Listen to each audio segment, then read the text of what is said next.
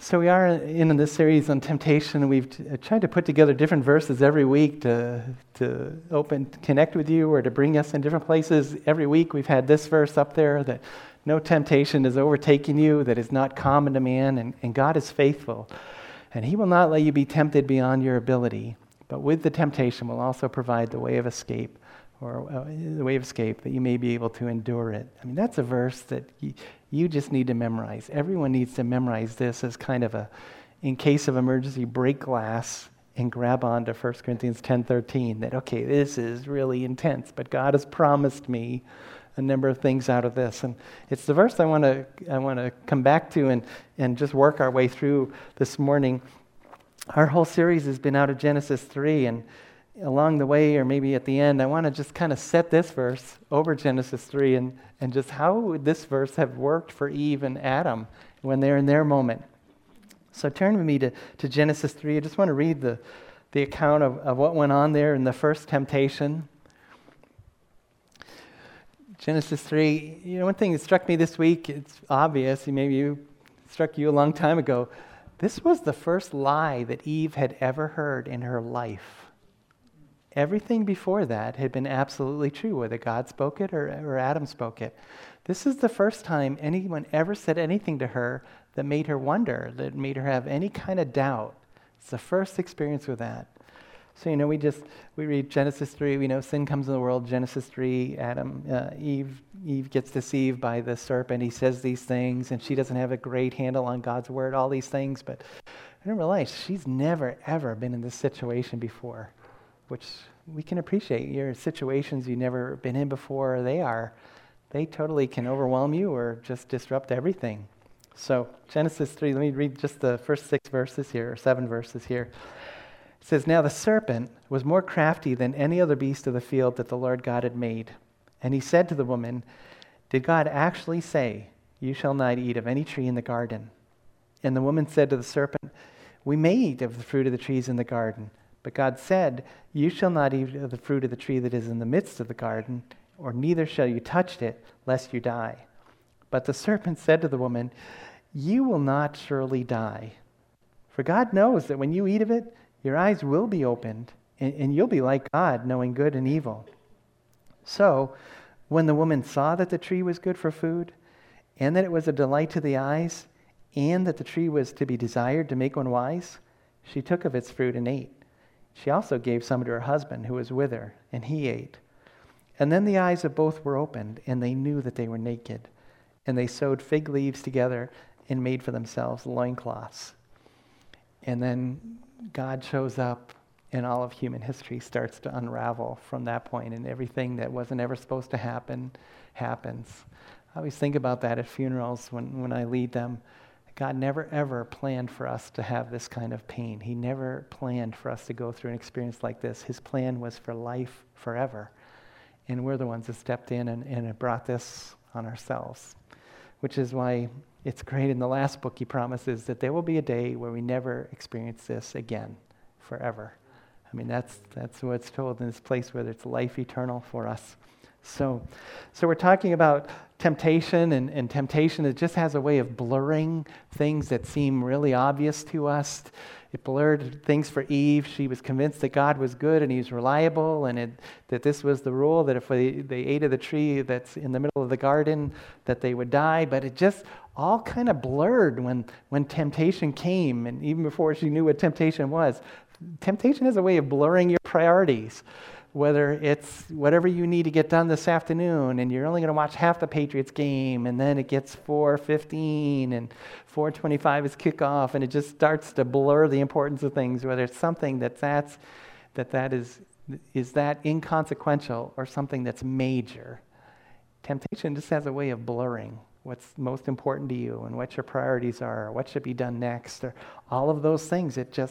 It'll blur your security, how secure you feel, all of those different things. Temptation kind of comes over us, and then the rationalizing starts. That rationalizing we're so good at just kind of kicks in. It's not that big a deal, and so we make big deals out of things that are not that big, or it's a big deal, and we make big deals out of things that are not that big. We just start to rationalize that, why it's okay, just once, this last time, all of those things that just come unraveling. And the evil one is, he is so helpful in those moments to keep feeding us rationalizations. Don't forget about this one. Don't forget about this person. This person did this.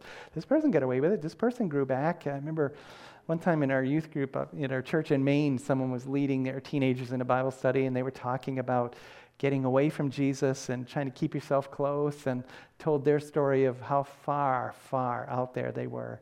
And then they came back, and this one girl just kept saying, "But you came back, right?" And she said, "Yeah, I did. You know, God was really good. I came back." "But you came back." She asked it enough that it became clear she was thinking that, so I can do this because God will bring me back.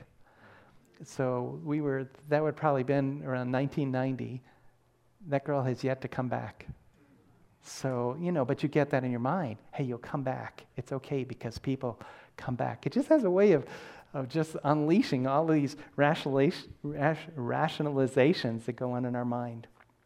I want to talk for a second what temptation is, because I was chasing down the different words that the Bible will use for test and tempt, especially in the New Testament where we're going to be there. And this word that God chose in 1 Corinthians 10, that no temptation has overtaken you, that's a neutral word.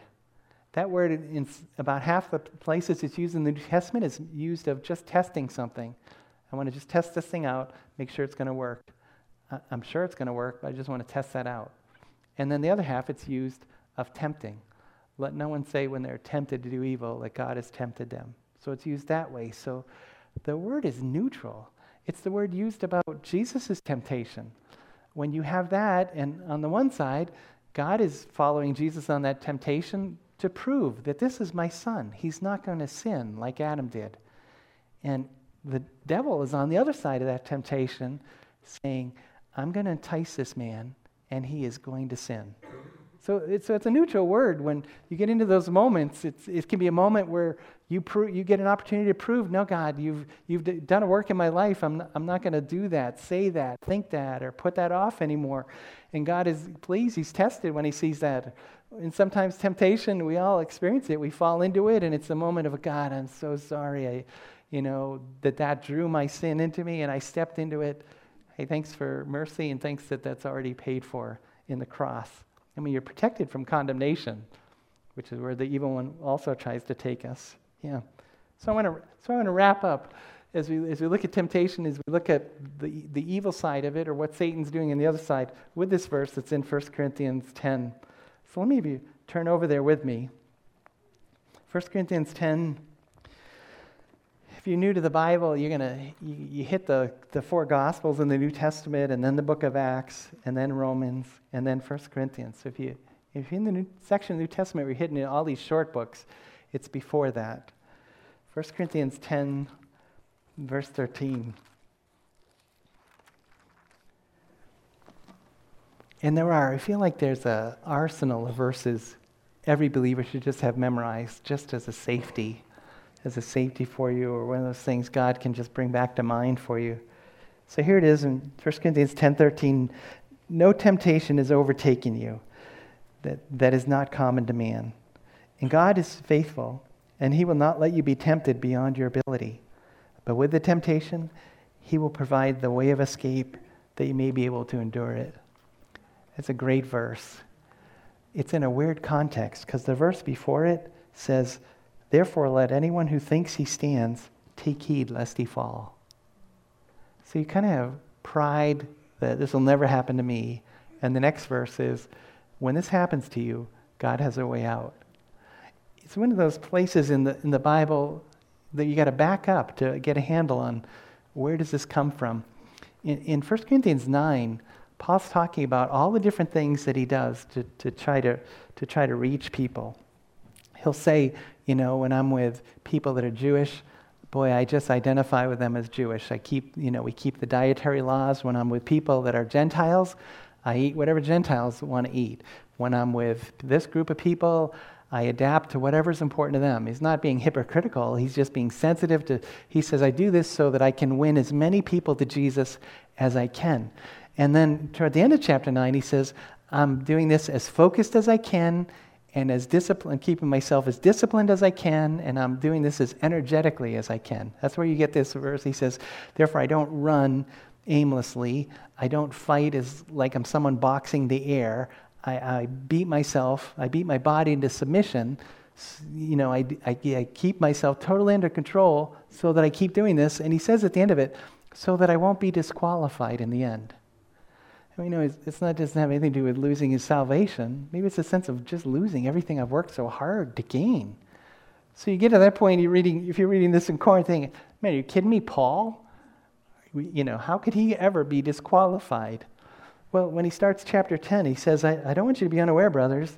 Our fathers were all under the cloud, and they all passed through the sea, and they were all baptized into Moses in the cloud and the sea, and they all ate the same spiritual food, and they all drank the same spiritual drink, for they drank from the spiritual rock that followed them, and the rock was Christ. But nevertheless, with most of them, God was not pleased, for they were overthrown in the wilderness. Paul, you don't have to worry about this. Hey, I don't want you to forget that our ancestors, they were with Moses, and they saw amazing things every day, and they still bailed. So I need to stay on track. And so they go. Chapter 10 just kind of walks through all the things that Israel did that showed their lack of faith and got them off track. And then along the way in chapter 10, you get this verse, so let anyone who thinks he stands be careful lest they fall. And no temptation is overtaking you except that is common to man. And God will, with the temptation, provide the way of escape so that you'll be able to endure it. It's important context to be in. When you find yourself, when somebody's talking about a temptation and you find yourself thinking, and we all do, yeah, that's not really an issue for me. You need to just also pray the next line, God, please keep that from ever being an issue for me, because the one who thinks he stands. And that's the way we're wired, isn't it? I mean, there are things that tempt you that would do nothing for me, and vice versa. But God puts his verse out there to say, just be sure that you could do anything. If you're sure that you could do anything in the right conditions, then you'll be safe from doing anything in the wrong conditions. So he puts this for us, and here's this verse, and we talk about the lies of temptation. I think one of the kind of the key this morning is make sure you don't add your lies to temptation's lie. Because that's what we tend to do. And I think that's what you see in this verse. You see these four lies that we tell ourselves when we're being tempted. And that's the direction that I want to go. Here's temptation, and temptation is the lies that we tell ourselves when we get into those moments. So all out of 1 Corinthians 10:13, we get this lie that we tell ourselves that no one understands this.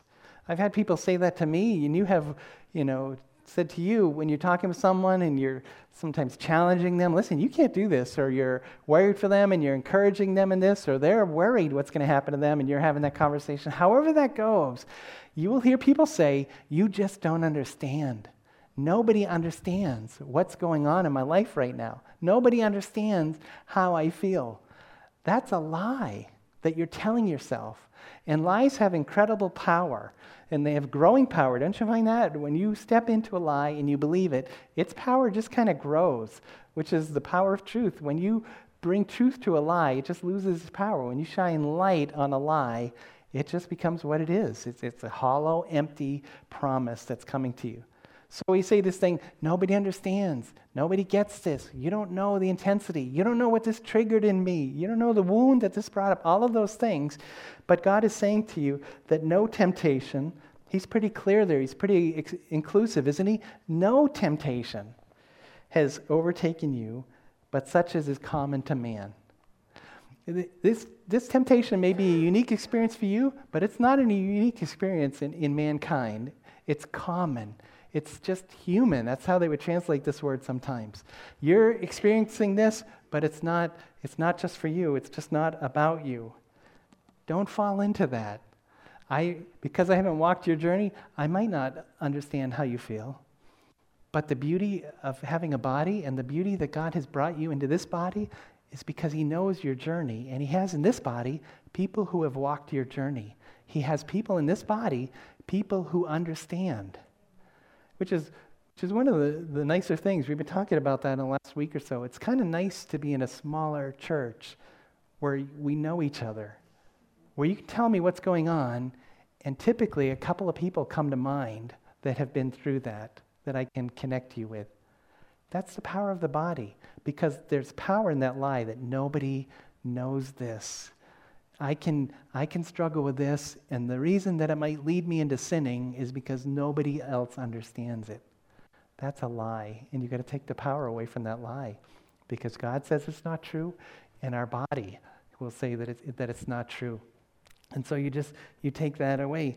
It's not just here that people can relate to you, because Bruce was referring to Hebrews earlier. It says in Hebrews that Jesus can relate to you.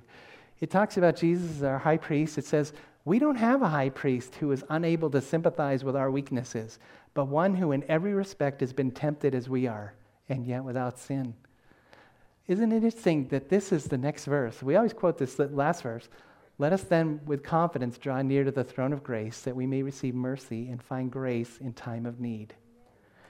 You can draw near to the throne of grace when you are struggling with what to do, because your high priest knows exactly what that's like. In fact, it gets a little clearer a little later in Hebrews. It says, for because he himself has suffered when tempted, he's able to help those who are being tempted. You've got to be able to allow the humanity of Jesus to stretch out that far. Jesus, I know you never sinned, but that didn't mean he didn't know the agony of being tempted. It didn't mean that he didn't know what it was like for a human nature to scream what he should do. He just always stayed connected to God, and as the God-man, he wouldn't sin. And so, but he knows that other side. So when you pray, you can say, how do you say to Jesus, Jesus, I just wish you knew what it was like to feel rejection? Yeah, he's got a handle on that one. Jesus, I just wish you knew what it was like to have financial pressure. The Son of Man has nowhere to lay his head. Remember he said that to a follower? Jesus, you just don't know what it's like not to have job security.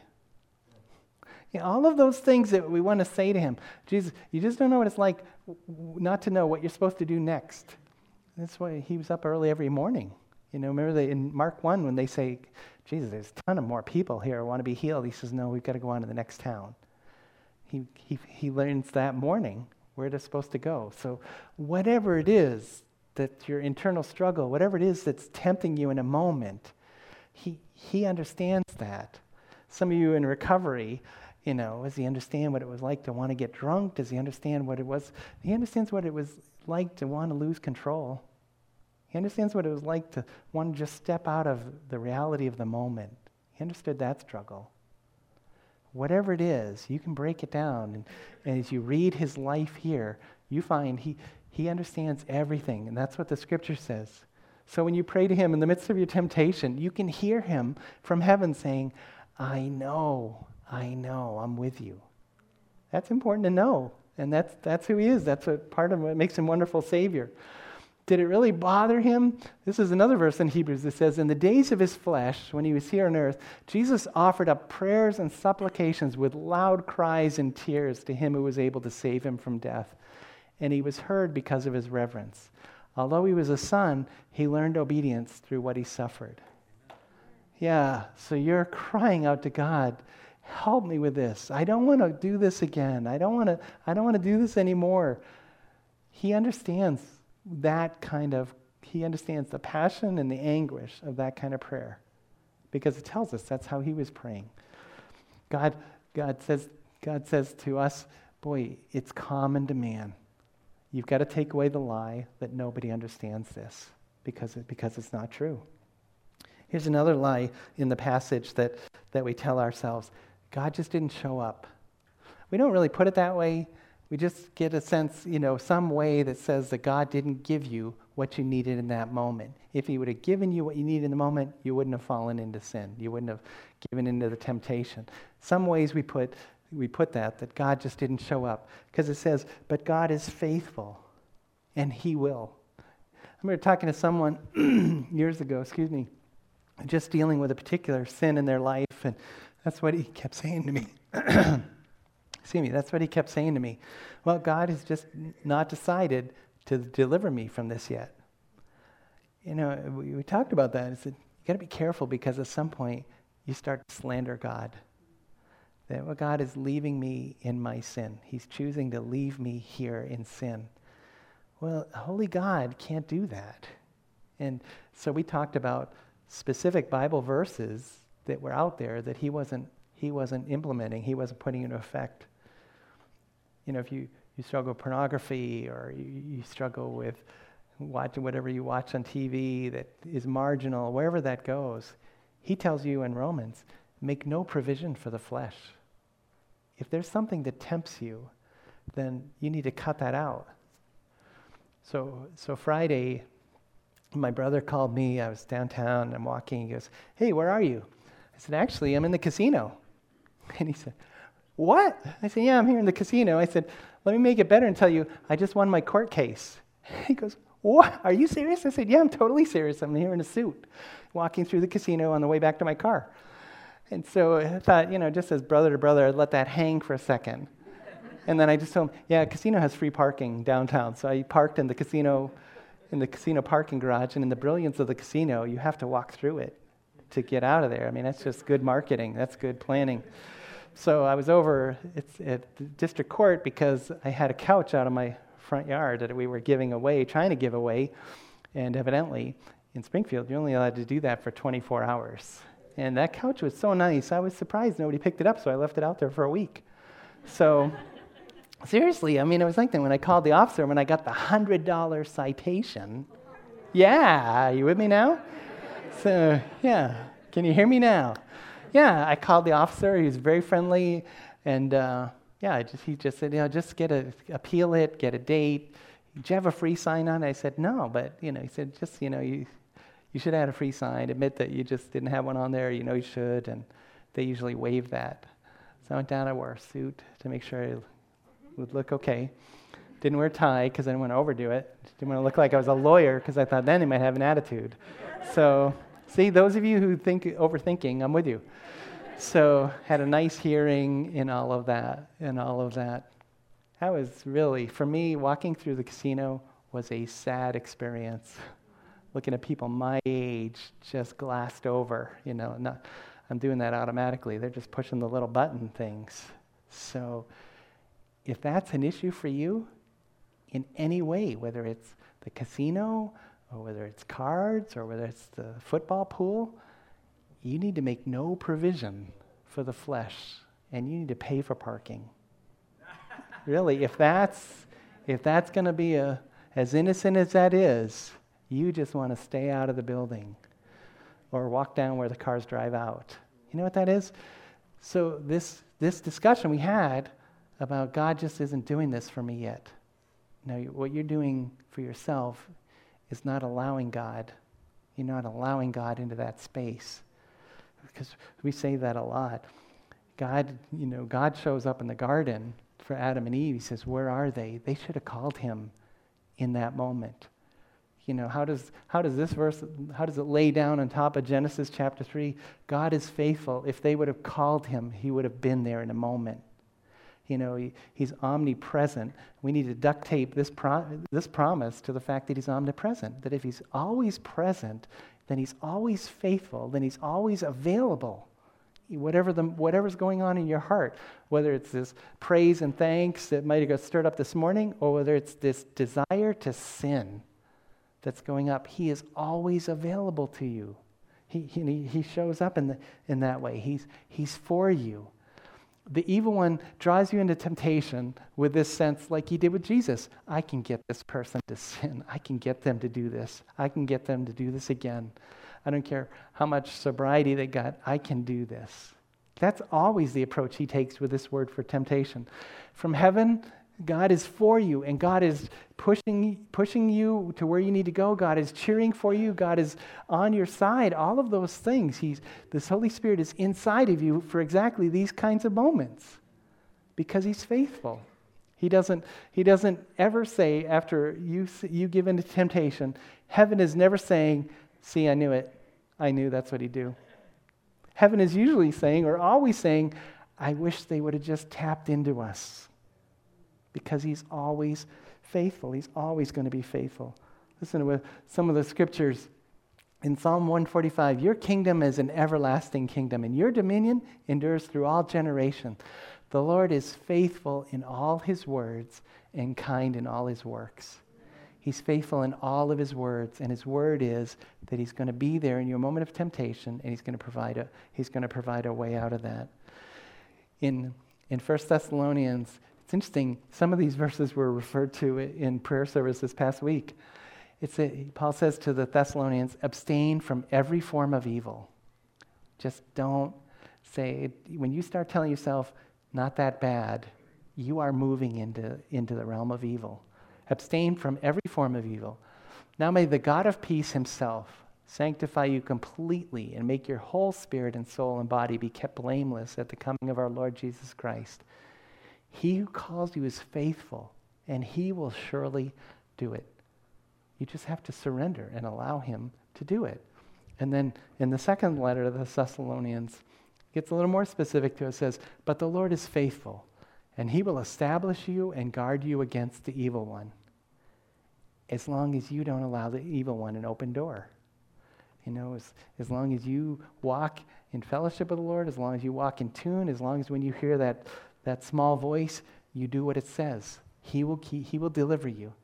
So that's the lie. When we're struggling with that, and we're this sense of, God, where are you? He's all right, by the way, when you cry out, because the psalmist will do that. God, where are you? I need you right now.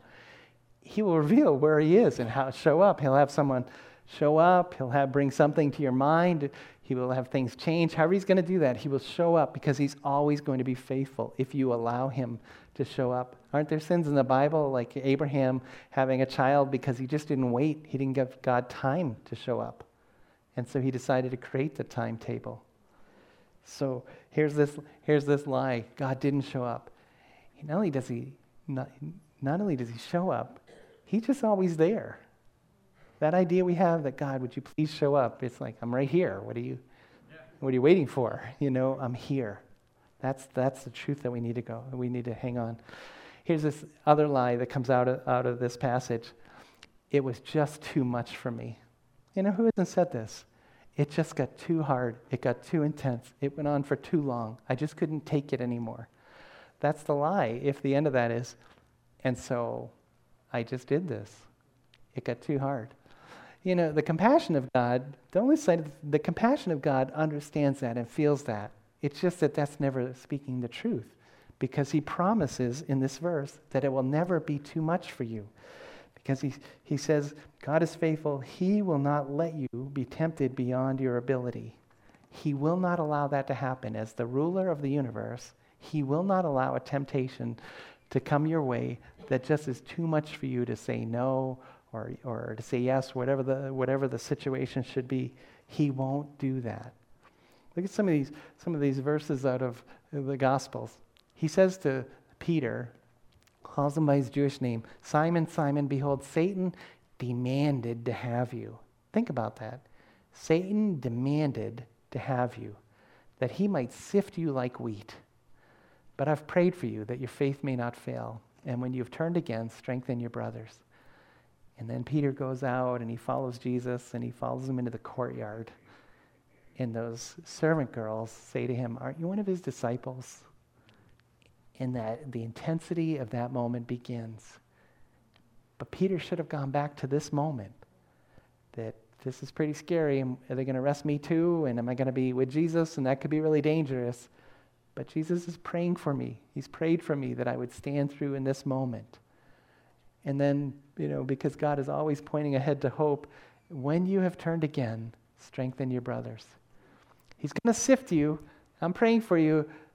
But if you fail, then just turn around and strengthen your brothers. Take what you failed at, take what you've done, and use that to help others get strong. Isn't that what we're supposed to be doing with everything, in all of that? And then, again, in Genesis, a chapter after our moment with Adam and Eve, when Cain is thinking about killing Abel, and there's that intensity going on, and the Lord says to Cain, why are you angry, and why has your face fallen? If you do well, will you not be accepted? And if you do not do well, sin is crouching at the door. Its desire is for you, but you must rule over it. those pressures you have, especially if you're a follower of Jesus, you have the power not to give into those things. They get super intense at times. Whatever it is you struggle with, or sometimes it's something you've never struggled with, and then out of the blue it comes, and you wonder, hasn't that happened to you? You wonder, where did this come from, and why is this an issue for me now? I think I mentioned several years ago that Cindy would just suggest things to me, and I'd have this reaction to her, what are you, my mother? What do you think, I'm stupid? I didn't think of that myself. I rarely said that out loud, but I just had that in my spirit, which is really strange. She is not at all that kind of personality. And so, yeah, best thing I ever did was talk to her about that. I said, you know, it's crazy. When you remind me to do things, and if you kind of know me, I need to be reminded to do things, you know. I appreciate the iPhone list. I appreciate Siri that I can just tell to remind me. We got something going on. I put a thing in earlier. Siri, would you remind me at 12:15 to call this person? I love that. So it wasn't at all Cindy. It was just this. And so one of the best things I did was bring that out in the light and just say, you know, it's weird. The last couple months, I get this reaction when you tell me to do things. She said, I'm not trying to. I said, I know. It's not you. It's not you. One of those true times when it's true. It wasn't her. It was me. But getting that out in the light takes the power away from it. Getting it into your head where you realize this is what's really going on takes the power away from it, because sin's desire is for you. I mean, that temptation, the reason Satan's using it is that he wants to control you, and as a believer, you don't ever have to be controlled because the truth is there. You can do all things through Christ who gives you strength if you will step into that, So it's too much for me. We live there. We think it's getting too hard. It's getting too long. This is something that it just opens up a wound. All of those things we say, and they are ways of saying this is too much for me. I just can't resist anymore. I can't go through this anymore. I've got to bail out of it. I've got to give in. Whatever that is, but that's the lie we say. It's too much. And again, that's one of the reasons for the body. That's one of the things you got to love about AA is people get a sponsor, and there is somebody that they know they can call at any moment. And if you're in recovery, you know about temptation and you know about intensity, but you also you know the power of sponsor. That's supposed to be the power of the body of Christ. That one of the reasons you stay for lunch is so that God can network you to people that he wants to network you to, so that in those moments you know somebody to call who can tell you this doesn't have to be too much. What can we do? What can we do to get this away from you? Because if you hang in there on that lie that's too much, it's getting harder, it's getting harder, it's getting harder, it's just going to blow at some point, and you're going to give in. And of course the wonder, if you give in, you just repent, you thank God for mercy, and you just move on. You forget the things that are behind, and you press forward. That's the great part of it.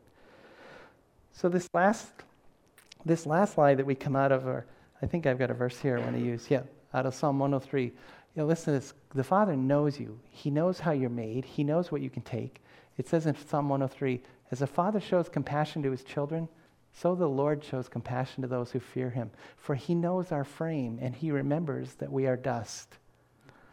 There was a thing, I think it was on Facebook, this article was going around, will God give you more than you can handle? And this person wrote, of course he will, and of course he will. Of course he'll give you more than he can handle, but he'll never give you more than he can handle.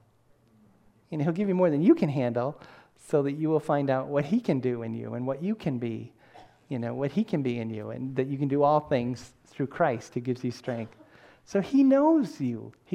Jesus is the one who's created you. Jesus is the one who has walked through you, and he knows your journey. He knows things that trigger you, and he knows all about that. He's the one that understands, and he understands that things that would just wipe you out might not have any effect on me, and things that would wipe me out might not have any effect on you. He knows all of that. And so when it says in the passage, he's not going to allow you to be tempted beyond what your ability is. He knows your ability. Okay to be honest with him and pray, God, I really don't think I can do this much longer. I don't think I can hang in there. I don't think I can, whatever it is, fill in the blank. I don't think I can. But I know that you know me, and I know that you're not going to allow this to go on, but what you know that I can endure. You know, Warren Risby used to say, God always has his eye on the clock and his hand on the thermostat. I always love that quote. He knows how hot it's getting, and he knows how long it's going on. So don't fall into that lie. Don't speak that lie over yourself. It's just too much for me. I can't do this anymore.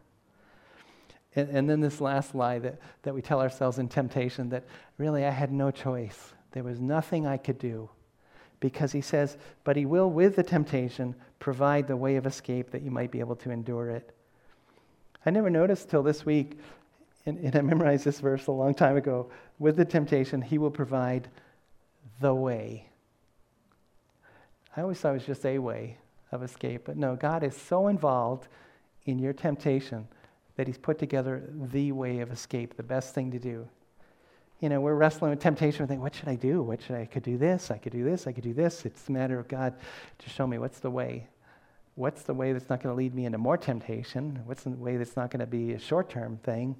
What is the way that you have out of this? It's always there. It's always something that God has put together. God always covers all the details, so he knows all of the details that you know will need to fit together for that to happen. And it's always going to lead you to an escape. This is a word they would use of like when an army would be trying to cross a mountain through the mountains, and they'd be trying to find their way through the mountains, and they would finally find the pass through the mountains that they can get to the other side. This was the word they would use, escape. God will always provide the pass you need to get to the other side of this. That's the promise. So I had no choice. That's a lie we'd speak over ourselves, because he's always got the way out. Alan Redpath wrote a book on 1 Corinthians. He says, sometimes the way of escape is by running. It's just by getting out of the situation. Sometimes it's nice when it's that simple. You can just, hey, I'm leaving. Hey, you guys are, you know, we parked over here, but listen, I can't be near gambling, so I'm leaving. There's sometimes you can run. Sometimes it's not that simple. It's a little more complicated like that. But there are places where we're told just to run. Even in this book, in 1 Corinthians, Corinth was an incredibly sexually immoral city. He says to them, flee sexual immorality. Flee from it. Every other sin a person commits is outside his body, but the sexually immoral person sins against his own body. Don't you know that your body is the temple of the Holy Spirit within you, whom you have from God? You're not your own, for you are bought with a price, so glorify God in your body. You know, in Greek thinking, the body wasn't that important. It was just the spirit. That's what you connected to God with. So it really didn't matter what you did with your body. And so in Corinth, Greek city, Paul's trying to deal with that. Flee sexual immorality. He says to them, a few chapters later, he says, therefore, my beloved, flee from idolatry. Flee from those things we put our trust in that are short of putting our trust in God. It says in Mark, Jesus says, another strategy to us, watch and pray. That you may not enter into temptation. The spirit's willing, but the flesh is weak. And don't we all experience that? Here on Sunday morning, the spirit is willing. This is how I want to live. This is what I want to do. This is what I'm not doing anymore. Then somehow you get into Monday, and the flesh kind of starts to get stronger over us. Watch and pray. That's a strategy that God puts there for us. When you watch and when you're aware and when you are praying and you're developing your relationship with God, that just gets you ready for temptation. In James, it says, submit yourselves to God, just surrender your life to him, and resist the devil, and he will flee from you. He has to. When you speak truth, it kind of exposes his motives. When you speak that you know God has this for you, when you take the steps that God has put out there, he's going to flee from you. And then it says in Hebrews 12, when speaking to Jesus, it says, looking to Jesus, the founder and perfecter of our faith, who for the joy that was set before him endured the cross, despising the shame, and he's seated at the right hand of the throne of God. That he made his way through, and now he has his reward. So consider him who endured from sinners such hostility against himself, so that you may not grow weary or faint-hearted. In your struggle against sin, you've not yet resisted to the point of shedding your blood. He's reminding them of how far Jesus had to go in that. So focus on Jesus. Lord Jesus, I know you've experienced this. I know you're with me. I know you got through it. I know you will get me through it. So I know I have a choice. I just want my choice to be with you. You know, one of the things God might be doing to get you ready for temptation is to do things ahead of you. Like say that God God knows there's something coming this week. There's a temptation coming this week. There's a test, a temptation coming this week. And so he puts things together. The worship team practices Thursday night, and they come up with this song. Hey, let's do this song. And to them, it's just we haven't sung it for a while. It's a good song. Let's do this song. But that song has truth for that person that they're going to need, and that will strengthen something in their spirit, or will remind them of something in their mind. And he directs us in the Word, or he moves us in a second to say, let's give some testimonies about God's goodness that somebody's going to need as they move through the week. But something came up, and that person decided not to come to church. Maybe they had a late Saturday night, or maybe they just didn't feel like getting up this morning, or maybe they had a fight and decided, I don't want to go to church mad. All those things that come up for reasons we don't come to church, and so they don't hear that. See, there are times God is trying to do things ahead of you to get you ready that we miss. That's one of the reasons it's so important for you to be in the Word every day, because he's trying to give you something every day that will make you strong enough for what's coming. So that came to me this week when I'm thinking, it's not just in that moment of temptation, God's going to show up and he's going to give you this. A lot of times, it's what he's done ahead of you that has you ready for that moment to be able to use that way of escape. So, we come to the end and we're praying, God, just, reveal to me temptations that I'm facing that I'm not even aware of. God, help me with those things where and I know these things are huge temptations for me. In the moment of doing that, we also need to pray, God, help me to be faithful to do and to walk with you in the way that I need to do so that I'm ready for that. Hey, for some of you, it might be to start to include Wednesday night. Wednesday nights become a very wide open service of testimony and prayer and scripture, and there are things that you're going to hear that will get you ready. So for some of you, maybe, God, I need to take that step. We have a number of people that are coming out faithfully Thursday night to Road to Recovery. That's a provision that God is making for some people that are in recovery, for some that don't know Jesus yet, who are going to hear about him along the way, or some who do and are finding strength in that. That's something he's doing to get people ready. Don't miss that point, that he's trying to get ready and not just show up in that moment. So, were Adam and Eve in that? What was the way of escape for them? They were the rulers of the creation. They could have told the serpent to back down because they had authority over him. It sure felt like he had authority over them, but the truth was they had authority over him. They didn't need to do that. Their way of escape was Eve saying to Adam, Adam, help me here. What, do I have this right? Or Adam stepping in and protecting his wife, or both of them calling out to God. That was their way of escape that they just didn't take advantage of. And because they didn't take advantage of, things just started to unravel, just like they do for us. So the worship team is going to come up and we're going to sing, and we need to respond to temptation. It's something we're always dealing with. You need to, while they sing, you just need to decide, God, here's this temptation. You know what it is. I know what it is. I've been flirting with it. And I just need to lay it down. God, I've been putting myself in this position, and it makes me so vulnerable. I just want to, help me get out of this position. Or maybe your response needs to be, God, help me to do the things that I know I need to do. I need to be in your word for myself. I need to be faithful. I need to, whatever that is, you'll hear from the Holy Spirit. How do you know the Spirit's voice from the devil's voice? I always feel like if you feel like the voice has a stick in its hand, it's usually the devil. If you feel like the voice is inviting you, that's usually the Holy Spirit. The devil is usually telling me what I'm not doing. God is usually inviting me to what I need to do. So make that distinction. But really, God put the burden on my heart several months ago after Timothy to do a couple weeks on temptation. So he's done that because he knows that's where we are as a body. And he's done that not just for good teaching. I hope it's been good teaching. He's done that for good decisions. So let's stand and sing. We get near to the end of the song. If you're on today's prayer team, let me have you come up during the song. This is really a series that you should be taking advantage of the prayer team. Having someone pray over you, that's one of God's ways of escape.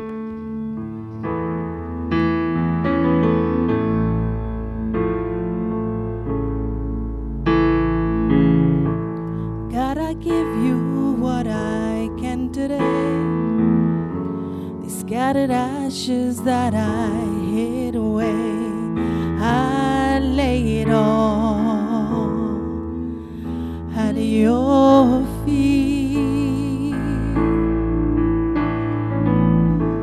From the corners of my deepest shame, the empty places where I've worn your name, show me the love I say I believe. Oh, help me to lay it down. Oh, Lord, I lay it down. Oh, let this be where I die.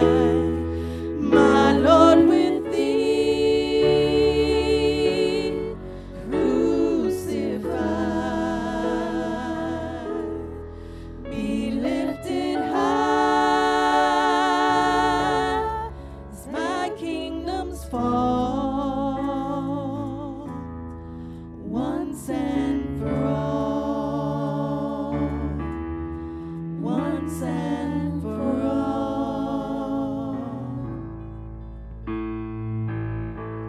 There is victory in my Savior's loss, in the crimson flowing from the cross. Pour over me,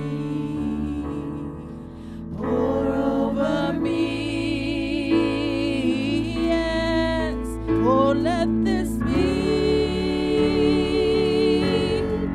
where I die. My Lord, with thee crucified, be lifted high as my kingdom's fall,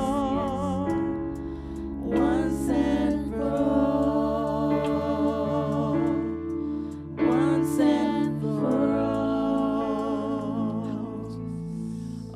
Oh, Lord, I lay it down. Oh, Lord, I lay it down. Help me to lay it down.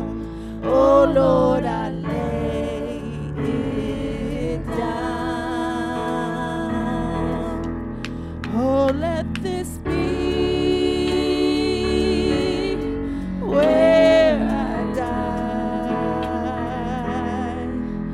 My Lord, with thee crucified, be lifted high as my kingdom's fall, once and for all, once and for all.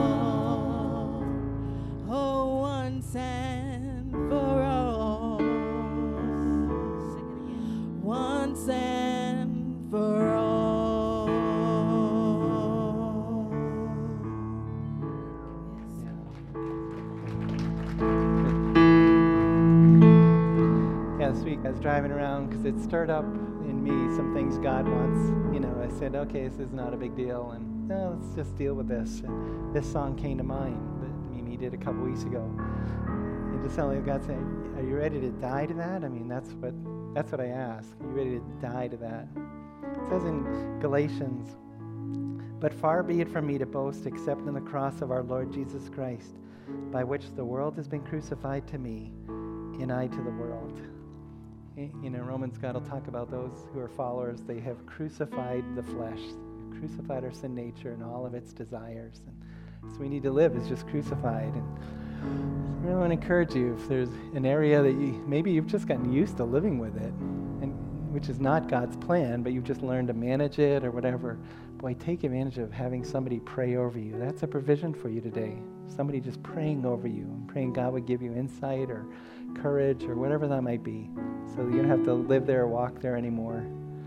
I want to just speak over you that even if it's something you fall into, you've already fallen into today, you're going to again, whether temper or whatever, there is no condemnation to those who are in Christ Jesus. That's not from God, that condemnation of, oh, what kind of Christian are you? The voice of God is, we can do better. Come to me, and we can do better. So, Father, thank you for amazing grace that we sang about and being our defender that we sung over us. Help us to allow you to be that. Help us to receive grace on your terms as you're giving to us, not grace to cover our sin, but grace that has power to lead us out of it. In this moment, I just pray over our body that you'd allow there to be a spirit of humility that's needed to take advantage of the power of a prayer over, that we do that in that moment. We pray that we be a body that reflects your holiness and, yeah, your rightness. So we walk in the way that you've put in front of us. We pray that so that Jesus will be lifted up and all those around us will see how great he is. Amen.